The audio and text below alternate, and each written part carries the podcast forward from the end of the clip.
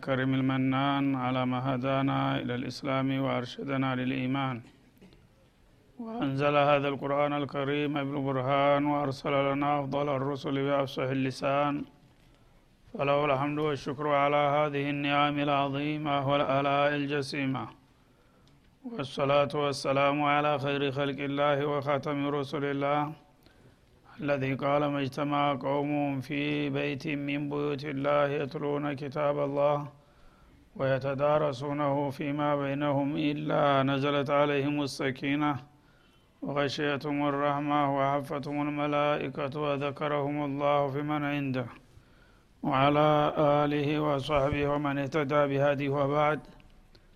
فقد وقفنا في الدرس الماضي عند قوله جل وعلا من سورة الأنعام إن الله فالق الحب والنوى. الآية فلنبدأ من هنا. أعوذ بالله من الشيطان الرجيم.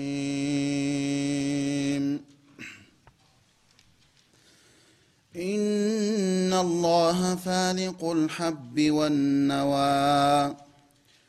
يخرج الحي من الميت ومخرج الميت من الحي. ذلكم الله فأنا تؤفكون.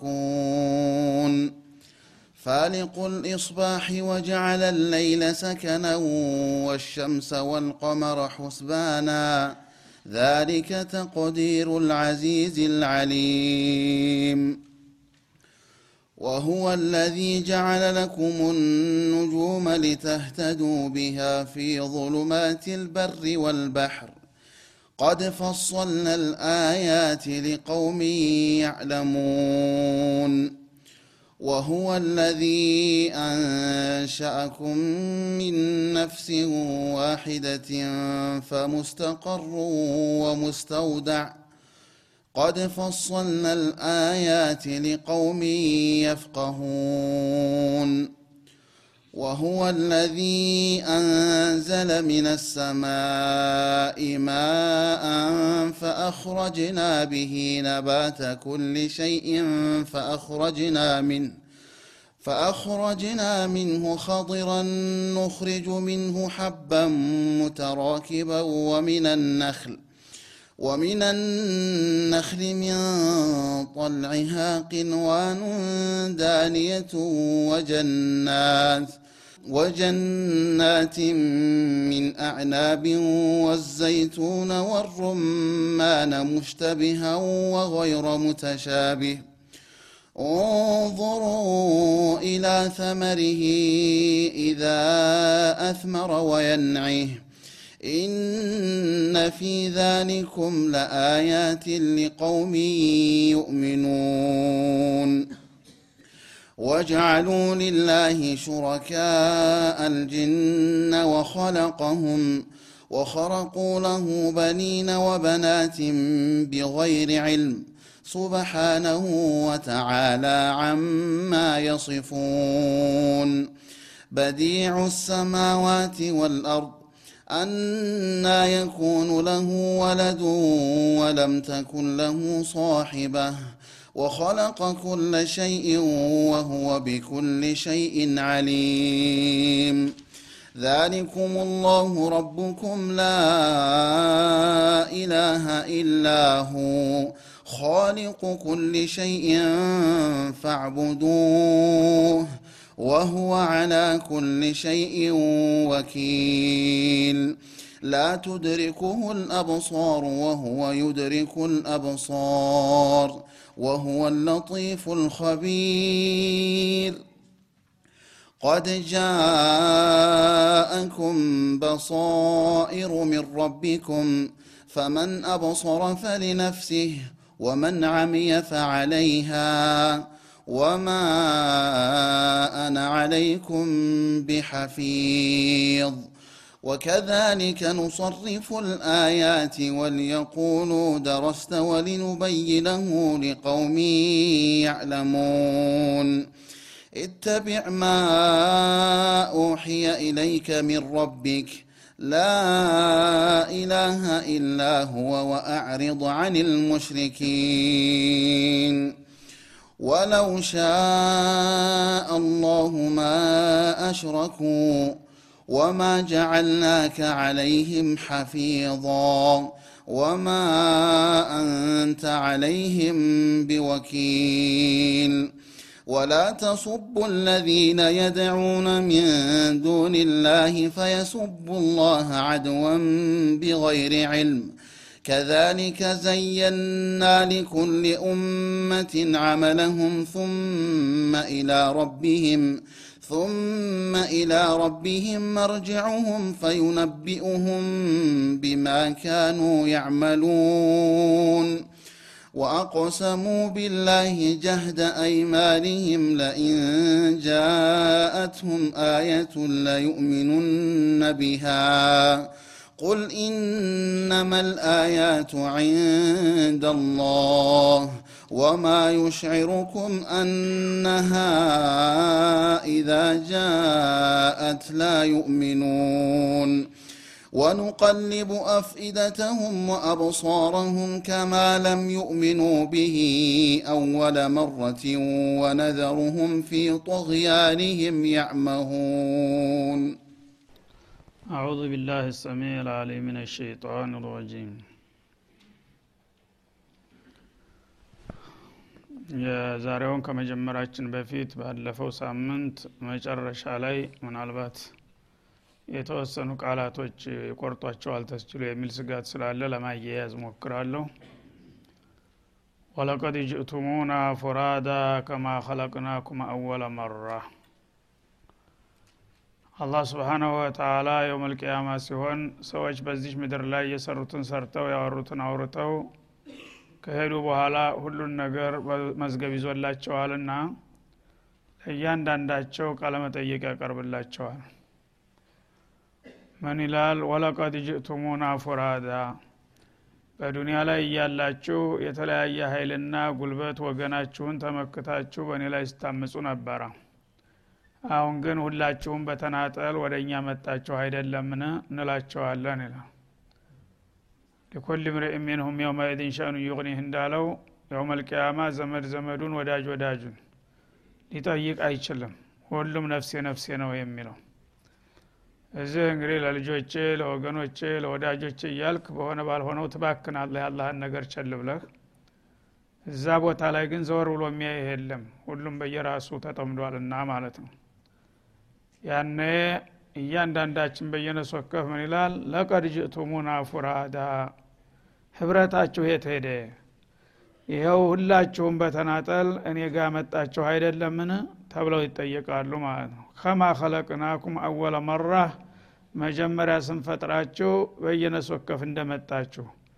አንድ ሰው ሲወለድ ያው ብቻውን እርቃኑን ምንም ነገር ሳይዝ ነው የሚወለደው ከዛ ተመጣ በኋላ ተጊዜ በኋላ በሚመጣ ሀብትና ንብረት እየተኩራራ ጌታውን ይረሳል ማለት ነው። መጀመሪያውንም በተናጠል ብቻችሁን እንዳመጣኋችሁ ይኸው ደግሞ በሁለተኛው ዙር ብቻችሁን ነጣጥሌ ያቀረብኳችሁ ይላል ማለት ነው። ያው በሀዲሱ ነቢዩ እንዳሉት አለህ ሰላቱ ወሰላም ቱብአቱነ ሁፋተን ዑራተን ጉረን ይላል። የመልቅያማ ስትነሱ አንድ አንጠልጥላችሁት የምትመጡት ነገር የለም። እንኳን ዘመድ ወዳጅ ምናምን የሚባለው ይቅርና ያከማቻችሁት ንብረት በላያችሁ ላይ አይኖርም። ከእናታችሁ ኮር ስትወለዱ አርቃናችሁን የደረታችሁ መሸፈኛ ፌኒላ ሳይኖራችሁ የእግራችሁ መጫሚያ ሳይኖራችሁ እንደተወለዳችሁ አሁንም አርቃናችሁን ጫማ ሳይኖራችሁ ሳትገረዙ እንኳን ሁርለን ይላል። አንድ ልጅ ሲወለድ አይገረዝም። ከዛ በኋላ ነው የሚገረዘው ልክ በተፈጠረበት መልክ አርቃኑን ብቻውን የፈለገው ትልቅ ሰው ቢባል ንጉስ ቢባል ተናቱ ሆድ ሲወለድ እንደነበረባት ሁኖ ነው የሚወጣው አላህ ፊት ማለት ነው። ከማ ከለቅናኩም አወለ መራህ መጀመሪያ ስንፈጥራችሁ ምንም ነገር እንደሌላችሁ አሁን ይኸው በተናጠል ላዕያል ላማል ወላ ዕያል ቤተሰብ የለ ዘመድ የለ ወዳጅ የለ ስራ ብቻ ነው እና በዚህ መልክ እንደማስነሳችሁና ለፍርድ እንደማቀርባችሁ ስነግራችሁ እውነት አልመሰላችሁም ነበር። አሁን ግን ይኸው እንዳልኳችሁ ሁላችሁም በተናጠል እኔ ፊት ቀረባችሁ አይደለምን ብዬ የምጠይቅበት ጊዜ ይመጣል ይላል። ወተረክቱም ማኸወልናኩም ፊ ዱኒያ በዱንያ እያላችሁ የሰጠናችሁን ሀብት ንብረት ስልጣን ወገን ሁሉን ነገር እርግፍ አርጋችሁ ትታችሁ ባዶ እጃችሁን አርቃናችሁን መጣችሁ ወራ ዙሁሪኩም ከጀርባችሁ በኋላ ትታችሁት። በዱንያ እንግዲህ ሁሉ ነገር አሰናፊ ነው። ለሆነ ላልሆነው ነገር ስትባክንና ስትባዝን ጌታን ትተኸዋል ነሱላ ፈነሲየሁም እንዳለው ማለት ነው። ግን አንተ ብትተወኝ እኔ ያልተውክህምና ተኔ ሲያሻቅልህ የነበረውን ነገር በሙሉ እርግፍ አርገህ ትተህ ይሄው ለደረትህ እንኳን አንድ ፈኔላ ሳይኖርህ ለእግርህ ጫማ ሳይኖር ወሸላህም ሳይገረዝ አርቃንህን እንደፈጠርኩህ መጣህ አይደለም እስከ ዛሬ ሁሉ ሲያባክን የነበረው ነገር የት አለ ተብሎ ይጠየቃል ማለት ነው። ወማ ነራ ማአኩም ሹፋዓአኩም ለዚነ ዘዓምቱም አነሁም ፊኩም ሹረካ። እንደገና ደግሞ በዱንያ የአላህ ወዳጆች ሲመክሯችሁና ሲነግሯችሁ የሚያዋጣችሁና የሚያዛልቃችሁ ዲናችሁ ነው። ዱንያ አታታላችሁ። ላተቁረነኩም ልሀያቱ ዱኒያ ወላ የቁረነኩም ቢላህ ልገሩር ስትባሉም ያው የተለያዩ ሸቀለትና አምዋሉና እያላችሁ ትዘናጉ ነበረ። ከዛ በኋላ ደግሞ ምናልባት አላህ ከተቆጣና ሊቀጣን ከፈለገም ሹፋዎች አሉን ትሉ ነበር። የነገሌ የነገሌ ጎሳነን የነገሬ ዘርነን የነገሬ ሙሪርነን እነሱ ይሸማግሉልናል ይገላግሉልናል እያላችሁም ትመኩ ነበረ። ታዲያ አሁን እነዛ አለኝታ የጣላችሁባቸው አለቆቻችሁና አባቶቻችሁ የት አሉ አብረ ከጎናችሁ አናያቸው ምሳ ሽማግሎችን የጥላችኋቸው መጣችሁ ይባላሉ ማለት ነው። አለዚነ ዘዓምቱም አነሁም ፊኩም ሹረካ። እነዛ አለቆቻችሁ በእናንተ ጉዳይ የአላህ መብት ተካፋይ አድርጋችሁ እነሱን ታገለገል እነሱን ተወደርን እነሱ ይዘውን ይወጣሉ ከጌታ ጋር ያማልዱናል እያላችሁም የምታወሩላቸው ነበሩ። እነዛንም ለምን ከጎናችሁ አሁን አናያቸውም ይባላሉ ይላል ለቀድ ተቀጣ በይነኩም በመካከላችሁ ያለው ግንኙነት በእውነት ተቆራረጠባችሁ። የውሸት አባባል ነበረና አሁን ግን የሚጨበጠው ነገር ጠፋ። ውሸት ይኸው ነውና ማለት ነው። ወضለ አንኩም ማ ኩንቱም ተዝዑሙን ያለምንም ማስረጃ ዝም ብላችሁ ስትሞግቱና ስትከራከሩበት የነበረው ናሕኑ አብናኡ ላህ ወአሕባሁ እያላችሁ ያ ሁሉ አሁን ጠፋባችሁ አይደለም ምን ሊበቃችሁ ነው ተብለው የሚጠየቁበት ጊዜ ይመጣል ነው የሚለው። ያ ከመምጣቱ በፊት ከወዲሁ አሁኑ አበክረህ አስገንዝባቸውና አስታውሳቸው ይላል አላ ስብሓናሁ ወተላ ይህ ለሁላችንም ማስጠንቀቂያ ስለሆነ ያለ መንገዱ የሄዱ ኋላ ያው ማጣፊያው ያጥራልና ችግር ላይ ይወድቃሉ። በዚህ መልክህን ጊዜ ፍርሷ አለ በህይወት በጤንነትህ እያለህ ተውሒድህን አስተካክለህ በጌታ ብቻ ተመክተህ እሱ የሚወደውን ወደህ የሚጠላውን ጠልተህ ይችን አጭር ህይወት በጥሩ መስመር ላይ ልታጠናቅቃት ይገባል። ያለ መንገዱ ከሄድክ ግን ኋላ እጣ ይህ ነው የሚሆነው በማለት ያስጠነቅቃል። በዚህ መልክ እንግዲህ የቅያማ ቀንን ጉዳይ ባጭሩ ታስገነዘበን በኋላ ሱራው መነሻው አካባቢ ላይ ስለ አላህ ስብሓናሁ ወተላ ራሱን በራሱ በማስተዋወቅ ላይ ነበረ ያተኮረው ወደዛኛው ወደፊተኛው አጀንዳ ይመልሰናል እንደገና። እንግዲህ ፍጡሮች ጌታቸውን ካለማወቃቸው ወይም ከመርሳታቸው ተነስተው ነውና የሚሳሳቱት እስቲ እኔ ራሴን በራሴ ላሳውቃችሁና ላስገንዝባችሁ ብሎ በመግቢያው አካባቢ በተደጋጋሚ ነበረ ስለ እርሱ ማንነትና ምንነት እየገለጠልን የመጣው። አሁንም ያንን ሁኔታ እንደገና ይመለስበታል። ወሆ እያለ ሲገልጠው የነበረውን ማለት ነው ኢናላሃ ፋሊቁ ልሀቢ ወነዋ። ትክክለኛው ካሊቃችሁና ራዚቃችሁ ልትፈሩትና ልታከብሩት የሚገባው አላህ ማን እንደሆነ ካላወቃችሁ እኔ ልንገራችሁ አለ። አላህ ማለት አልማዕቡድ አልሐቅ ማለት ፋሊቁ ልሀቢ ሀብ ፍሬዎችን አዝሪቶችን የሚፈለቅቅ የሆነው ጌታ ነው ይላል። ወነዋ እንደገና ደግሞ የዛፍ ፍሬዎችን ሀብ ማለት ማንኛውም የእህል አይነት ይገባል። ሀብ የሚለው ውስጥ ማለት ነው። ነዋ ማለት ደግሞ የዛፍ አይነት አትክልት ፍሬዎች ነዋ ይባላሉ። እና እነዚህን እንግዲህ የተራ አዝሪቶችንም የአትክልት ዛፎችንም ፍሬ ፍሬ በሚሆኑበት ጊዜ ደረቅ ናቸው። ያው ጢጠር ነው የሚመስለው ማንኛውም ፍሬ ነገር ማለት ነው።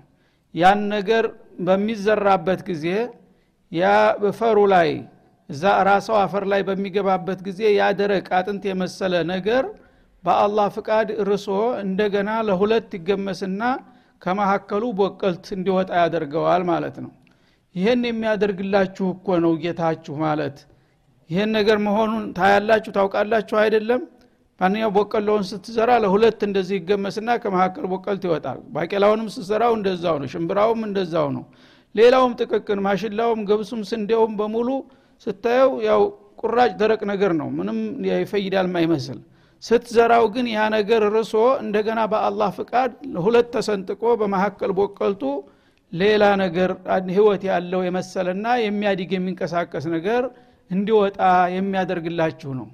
ይህንን የሚያደርግ ከኔ በስተቀር ማን ነው ይህን የፈጠረላችሁ? ይላል አላ ስብን ወተላ እንግዲህ የሰው ልጆችን በያሉበት ደረጃ ተራ ገበሬው እንኳ ቆፋሪው ሳይቀር በሚገባው ቋንቋ ያሳውቀዋል ማለት ነው አዝመራህን አትክልትህን እንዲበቅል የማደርግልህ እኮ እኔ ነኝ። ያንን አብቅሌ እንደገና አሳድጌ አፍርቶ እንድትቀለበው የማደርገው ይህን ሁሉ እንክብካቤ ላንተ ጥቅም ብዬ እኮ ነው የፈጠርኩት። እንዲህ አይነቱን ጌታ ትተህና ረስተህ ሌሎች ምንም የማይፈይዱትን ታመልካለህና ትመካለህን? እስቲ የሰው ልጅ ልብ በል። በጥቅማችን በምናቀው ነገር መጣ ማለት ነው እና የእህል አዝርቶችን ፍሬዎችን ፈልቅቆ በመካከላቸው ቦቀልት እንዲበቅል እንደገና ደግሞ የአትክልትና የዛፍ አይነቶችን ለምሳሌ እንደ ተምር እንደ ወይን እንደ ብርቱካል የመሳሰሉትን ነገሮች ሁሉ ፍሬያቸው እዚህ ግባ የማይባል ነገር ነው። ያ ነገር ግን አፈር ውስጥ በሚደበቅበት ጊዜ ከተወሰነ ቆይታ በኋላ እንደገና ይገመስና በመካከል ቦቀልት ሆኖ ዛፍ ሆኖ ያድጋል እንደገና አብቦ ያፈራል። ይህን የሚያደርግላችሁ ነው አላህ ማለት ትክክለኛው ጌታችሁ ለእሱ ነው መገዛትና ማምለክ ያለባችሁ። ሌሎች ግን ምን ፈይደው ነው? እኔ ጋር አሰልፋችሁ የምታመልኳቸው ነው የሚለው። ዩኽርጁ ልሀየ ሚን አልመይት ከዛም በላይ ህይወት ያላቸውን ነገሮች ከሙታን መካከል የሚያወጣውም እርሱ ብቻ ነው ይላል። ህይወት ያላቸው ነገሮች ያው ተተመሳሳይ ነገር ነበር መውጣት የሚጠበቅባቸው። ግን ህይወት ከሌለው ነገር ህይወት ያለው ነገር ይፈጥራል። ይኸው ራሱ ቅድም የተጠቀሰው ምሳሌ ሊሆን ይችላል ለምሳሌ አንድ የባቄላ ወይም የቦቀሎ ፍሬው ስታየው አጥንት ነገር ነው። ያ ነገር ህይወት የለውም። አሁን ግን በሚበቅልበት ጊዜ ነውዓ ምን አልሀያት የህይወት የባህሪ ያሳያል ማለት ነው። ትናንትና ከነበረው ዛሬ ተነገ እያደገ እየለመለመ እየሰፋ እየጨመረ ይሄዳል ማለት ነው። ወደ ህይወት ተቀየረ ያ ደረቅ የነበረው አስከሬን የመሰለው ነገር ማለት ነው። እንደገና ወደ ሀይዋና ስንመጣም ደግሞ ሰዎች ራሳቸው መጀመሪያ ከምንድን ነው የሚመጡት? ከፉተተ ስጋ ነው የሚመጡት። የፉተታ ስጋ የሚባለው ነገር የምታውቁት ነገር ነው። ከንፍጥ ያልተሻለ ነገር ነው። ዚግባ የማይባል አስቀያሚ ነገር ሚማ ኢመሂን ይለዋል። ያ ነገር ህይወት አልነበረውም መጀመሪያ። ዚግባ ብሎ ዋጋ የሚሰጠው ነገር አይደለም። ከዛ በኋላ እንደገና ወደ ሰውነት ማህፀን ውስጥ አስገብቶ ራሱ ቀርጦ አዘጋጅቶ የተለያየ አካል ክፍሎችን ተሰጠ በኋላ ህይወት የሚባል ነገር ዘርቶ የተከበረ ሰው ሁኖ ይወጣል ማለት ነው ይህን ማን ነው የሚያደርገው ከኔ በስተቀር? ይላል። ወደ ሌሎች ነፍሳት እንስሳትም ስትሄደው ያው ነው ማለት ነው። እነዚህን ሁሉ የሚያደርግ የሆነ ጌታ ነው። ወሙኽርጁ ልመይቲ ሚን አልሐይ እንደገና ደግሞ በተቃራኒው ሙት የሆነውን ነገር ተህያው ካሆነ ነገር ያወጣዋል ማለት ነው። እና ለምሳሌ በራሪዎች እንቁላል ነው የሚጥሉት። እንቁላሉ በሚጥሉ ጊዜ እንቁላል ያው ድቡልቡል ነገር ነው ምንም ነገር ህይወት አልነበረበትም እንቁላል ሆኖ ሲወለድ ማለት ነው። ከትንሽ ጊዜ በኋላ ግን መፈልፈያው ሲደርስ ያ እንቁላል ውስጥ ውስጥ ብትሰብረው የተለያየ ነጭና ቢጫ ፈሳሽ ነበረ ያለው። ያ ተትንሽ ቆይታ በኋላ ግን ሙሉ አካል ያለው ነፍስ ያለው ነገር ሁኖ ሲወጣ ታያለህ ተንቁላል ማለት ነው። ይህን ማን ነው የቀየረው? እሺ አንዱን እንቁላል ትናንትና ለቁርስ ብለህ ሰብረህ እንትን ብለኸዋል። ሌላው እንቁላል ደግሞ ከሁለት ሳምንት በኋላ ህይወት ያለው አካል ያለው ነገር ሆኖ ወጣ። ይህን ማን ነው ሊያደረግ የሚችለው ከኔ በስተቀር? ይላል አላ ስብን ወተላ ዛሊኩም ላህ እንግዲህ አላህን በባህሪውና በጥበቡ ልታውቁት ከፈለጋችሁ አላህ ይሉሃል ይህ ነው። ትክክለኛ መላክ ማለት ይህ ነው። እነዚህን ሁሉ ነገሮች በቀላሉ የሚሰራና ለእናንተ ጥቅም የሚያስብ ማለት ነው።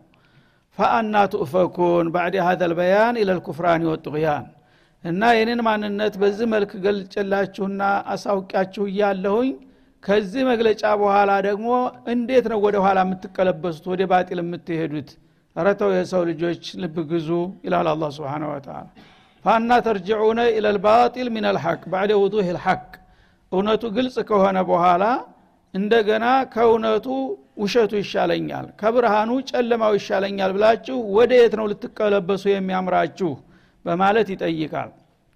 እና እንግዲህ ሌሎች ነገሮች መመለክ ካለባቸው የዚህ አይነት ባህሪ ወይም በእነዚህ ስራዎች ላይ ተሳትፎ ማሳየት ነበረባቸው ጌትነታቸውን ለማረጋገጥ ማለት ነው። እነዚህን ነገሮች ሊሞክሩ ቀርቶ አያውቋቸውም። የሚመለኩት ነገሮች ሁሉ ምንም እነሱ ለራሳቸው ተፈጥረው ነው ያሉት። አላህ ግን ስብሓናሁ ወተላ እነዚህን ሁሉ ነገሮች በአለም ዙሪያ የፈጠረና ለእናንተ መገልገያ ያደረገ እስከሆነ ድረስ ብቸኛ አምላክ ሊሆን የሚገባው ይህ ብቻ ነው ይልሃል ማለት ነው። ከሱ ውጭ ያሉት ግን ባጢል ነው። ታሊከ ቢአና ላህ ወልሐቅ ወአነማ የድዑነ ሚን ዱኒህ ሆል ባጢል የሚለው ለዚህ ነው ማለት ነው። ምክንያቱም አንድ ነገር በውጤቱ ነው የሚመዘነው።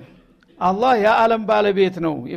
ነው ሁሉን ነገር ካልነበረ ያመጣው ከመጣም በኋላ የሚያስተዳድረው የሚቆጣጠረው እለት በእለት በአለም ዙሪያ የሚደረጉትን ነገሮች ሁሉ የሚሰራ በመሆኑ ነው ጌትነቱ የተረጋገጠው ማለት ነው። ሌሎች ግን የዚህ አይነት ባህሪ የላቸውም።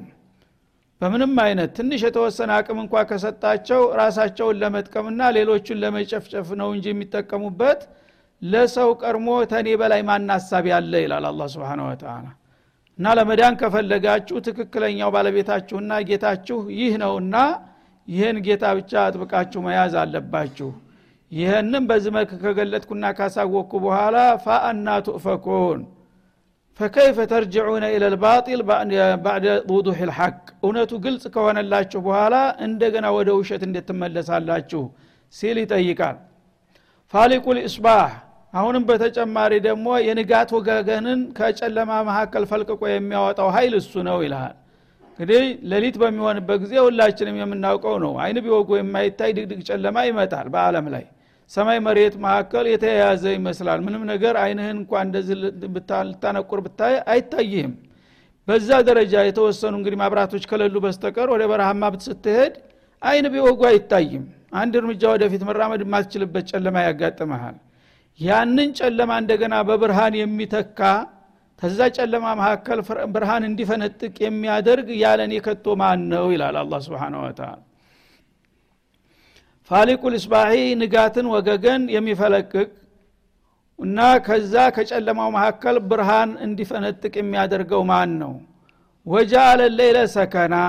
የሌሊቱን ክፍለ ጊዜ ደግሞ ለሰዎች ሁሉ ማረፊያ ያደረገውስ ማን ነው? ጊዜውን ለሁለት ከፍሎ ማለት ነው። ሌትና ቅን የሚባል አንደኛው ፍጹም ብርሃን ሌላኛው ፍጹም ጨለማ አድርጎ ጨለማውን የማረፊያ የመተኛ ጊዜ አድርጎ መደበላችሁ። ብርሃኑን ደግሞ የመንቀሳቀሻ የመስሪያ ጊዜ አድርጎ የመደበላችሁ። ማን ነው የሚመስላችሁ ያለኔ? ይላል። ወሸምሰ ወልቀመረ ሁስባና ፀሐይና ጨረቃን ደግሞ ለጊዜያት ማስሊያ አደረገላችሁ። የሌትና የቀን ያው መለያና ማስተናገጃ ከመሆናቸውን ባሻገር በተጨማሪ የጊዜያት ማስሊያና የሂሳብ መጠቀሚያ አድርጌ ፈጠርኩላችሁ ግን የቀን ባይኖር በየቀኑ ዛሬ አንድ ቀን ሁለት ቀን ሶስት ቀን ብለ ልትቆጥረው አትችልም ነበር ማለት ነው። ሌሊቱም እንደዛው ጨረቃው ይህን ያህል የመጀመሪያ ጨረቃ ታየህ ዛሬ አዲስ ወር ገብቷል ትላለህ። መሀል ሰማይ ከደረሰ ደግሞ አንድ ሳምንት ግማሽ ሂዷል ማለት ነው። እዛ መለገጥ ተጀመረ ደግሞ ግማሽ ወር መሆኑን ታውቃለህ ማለት ነው። በቀጥታ ምንም ካላንደር ሳያስፈልግ ጦቢዒ ተተከታተልከው ቀንን እለት በእለት አዲስ ቀን መሆኑን ሁሉም ሰው ያውቃል። የተማረውም ያልተማረውም ካላንደር ማየት አያስፈልገውም። ሌሊትም ደግሞ እንደዛው ነው። በጨረቃ አማካይነት ወሩ መቼ እንደገባ መቼ እያለቀ እንደሆነ ያሳይሃል ራሱ አላ ስብን ወተላ የዘመን ማስሊያ አድርጌ ይህንን የመደብኩት እኔ ይላል። ስለዚህ የሰው ማስሊያዎችም ይህን ተመርኩዘው ነው። ይሄ ባይኖር ኑሮ ይህን ያህል ቀናት ይህን ያህል ሳምንት ይህን ያህል ወር ማለት የሚችል ሰው ነበረ በዚህ ላይ ተመርኩዘ ነው የሰው ስሌት ራሱ የመጣው ማለት ነው። ይህንን የሚያደርግ ነው አላሁ ልዋሒድ ልቀሃር ማለት ይላል። ዛሊከ ተቅዲሩ ልአዚዝ ልዓሊም እና ሌሊቱን ለረፍት ቀኑን ለስራ እንዲሁም ደግሞ ፀሐይ ጨረቃን ለስሌት እንዲጠቀሙበት አድርጎ የመጠነውና የመደበው ሁሉን አሸናፊና አዋቂ የሆነው ጌታ ውሳኔ ነው ይሄ። ስለዚህ በዚህ መልክ አለምን ነዝሜ አስተካክሌ ለኑሯችሁ አመቻችቼ የዘረጋሁላችሁ እኔ መሆኔን አውቃችሁ ለእኔ ብቻ አማኝና ታማኝ መሆን ሲገባችሁ የሆኑ ያልሆኑትን ፋይዳ ቢሶች ከኔ ጋር እያጣመራችሁ ያድኑናል ሹፋውና እንደላህ እያላችሁ ትጃጃላላችሁ። እስከ መቼ ነው የሰው ልጆች እንደዚህ የምትቀጥሉት? በማለት ይጠይቃል ማለት ወሆ ለዚ አሁንም በተጨማሪ ከፈለጋችሁ አላህ ማለት ትክክለኛው አምላካችሁ ያ ነው ጃአለ ለኩም ኑጁም ከዋክብቶችን ያደረገ ከለቀለኩም ማለት ነው። ጃአለ እዚህ ላይ ከለቀለኩም ኑጁም ከዋክብቶችን ፈጥሮ በአየር ላይ የተለያዩ እርቀቶች ላይ የመደበ የሆነው እሱ ነው። ለምን? ሊተህተዱ ቢሃ በእነዚህ በከዋክብቶች አማካይነት እንዲትመሩ ፊ ظሉማት ልበሪ ወልባህር በየብስና በባህር ጉዟችሁ ጨለማ ሰዓት ላይ በምትጓዙ ጊዜ የአቅጣጫ መጠቆሚያና ምልክት እንዲሆኗችሁ አድርጌ መደብኩላችሁ ይላል። ይሄ ደግሞ ዕልመ ኑጁም የሚባለውን ወይም ዕልመ ልፈለክን አገልግሎት ይጠቁመናል ማለት ነው። እና በወትሮው ጊዜ ምንም የማያውቁት በደውዮች ጉዞ ያረጋሉ በበረሃ አቋርጠው ወደ ሩቅ አገር ይጓዛሉ ይመሽባቸዋል። በሚመሽባቸው ጊዜ በተለምዶ ከአባቶቻቸው የወሰዱት እውቀት አላቸው ስለ ከዋክብት። እያንዳንዱ በአሁኑ ጊዜ በከተማ የምንኖር ሰዎች ይህን ነገር ረስተናል በሰው ሰራሽ መብራት ያው አየሩ እንትን ስላለ ስለ ከዋክብት አገልግሎት አያቅም የከተማ ሰው። ገጠሪዎቹ ግን አሁንም ያውቃሉ። እያንዳንዱ ኮከብ ምን ሰዓት እንደሚወጣ ያውቃሉ። ትልልቆቹ ኮከብ ሰያራት የሚባሉ ከዋክብቶች አሉ በተለይ ሰባቶቹ። እያንዳንዳቸው በምን አቅጣጫ በምን ሰዓት ወጥተው በምን እንደሚገቡ ያውቃሉ። ተዛ ልምድ ተመርኩዘው በበረሃማ ቦታ ሲሄዱ ተመሸባቸው አቅጣጫ ይጠፋባቸዋል። አቅጣጫ በሚጠፋ ጊዜ ያን ኮከብ ይፈልጋል ማለት ነው። ሰዓቱን ያውቃልና። ያን ኮከብ የሚወጣው በምስራቅ አቅጣጫ ከሆነ አሁን የሚሄደው ወደ ምስራቅ ከሆነ እሱን ምልክት አድርጎ ወደዛ ይጓዛል ማለት ነው። ወደ ግራም ከሆነ ወደ ግራ እሱ ራሱ ፋና ወጊ ይሆንለታል ማለት ነው። እንደገና ሌላው ሰዓት ሲመጣ ደግሞ በዛ ተረኛ የሚወጣውን ኮከብ ያውቃል ደግሞ በዛው። በመርከብም ላይ ሲሆኑ ባህር ላይ እንደዛው። የዛ ጊዜ መርከቦች ያው እንዳሁኑ ሹፌር የላቸውም በንፋስ ነውና የሚነዱት የንፋሱ አቅጣጫና የሚሄድበት አቅጣጫ መስማማትና መለያየቱን በዛ እየገመገመ ይጓዝ ነበር። እና እነዚህን ሁሉ የሚያደርግላችሁ እኔ እንጂ ሌላ ማን መሰላችሁ ነው የሚለው? የተረፈውን በቀጣው እንመለስበታለን። ወሰለ ላሁ ወሰለም አለ ነቢይ